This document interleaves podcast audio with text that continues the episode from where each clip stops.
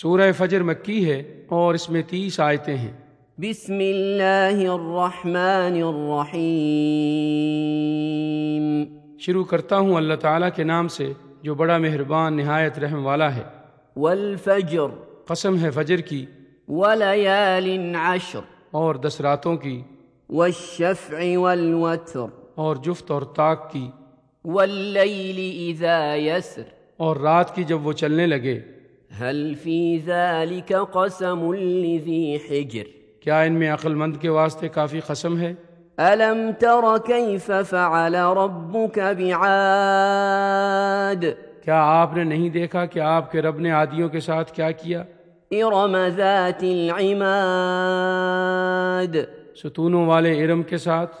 التي لم يخلق مثلها في البلاد جس کی مانند کوئی قوم ملکوں میں پیدا نہیں کی گئی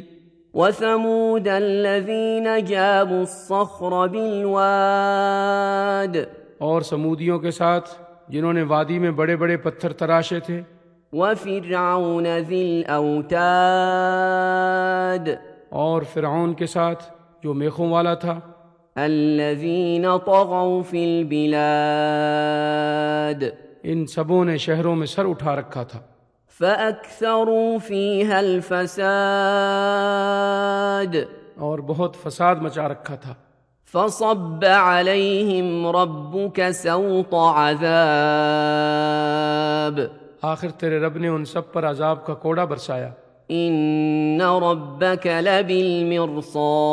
لبالمرصاد یقیناً تیرا رب گھات میں ہے فاما الانسان اذا ما ابتلاه ربه فاكرمه ونعمه فيقول ربي اكرمن انسان کا یہ حال ہے کہ جب اسے اس کا رب آزماتا ہے اور عزت و نعمت دیتا ہے تو وہ کہنے لگتا ہے کہ میرے رب نے مجھے عزت دار بنایا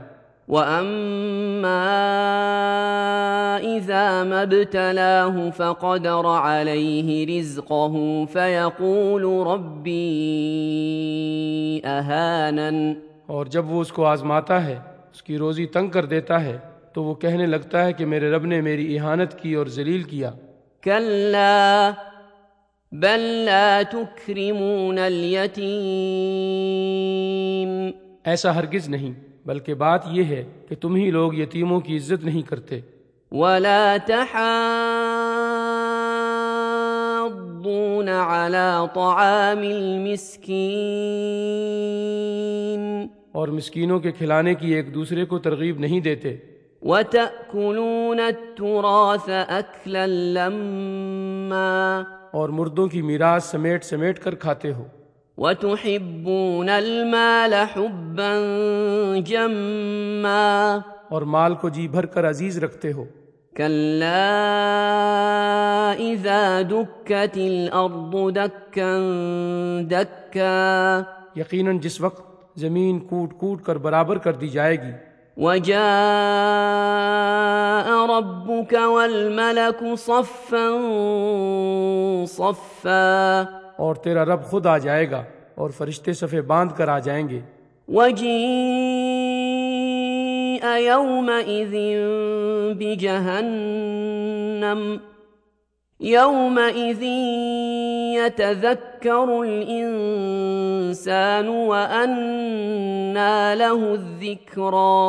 اور جس دن جہنم بھی لائی جائے گی اس دن انسان کو سمجھ آئے گی مگر آج اس کے سمجھنے کا فائدہ کہاں يقول يا ليتني قدمت لحياتي وہ کہے گا کہ کاش کہ میں نے اپنی اس زندگی کے لیے کچھ پیشگی سامان کیا ہوتا فيومئذ لا يعذب عذابه احد بس آج اللہ کے عذاب جیسا عذاب کسی کا نہ ہوگا ولا يوثق وثاقه احد نہ اس کی قید و بند جیسی کسی کی قید و بند ہوگی يا ايتها النفس المطمئنه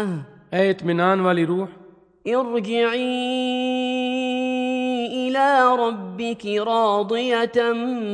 مرضيه تو اپنے رب کی طرف لوٹ چل اس طرح کہ تو اس سے راضی وہ تجھ سے خوش فادخلي في عبادي بس میرے خاص بندوں میں داخل ہو جا وادخلي جنتي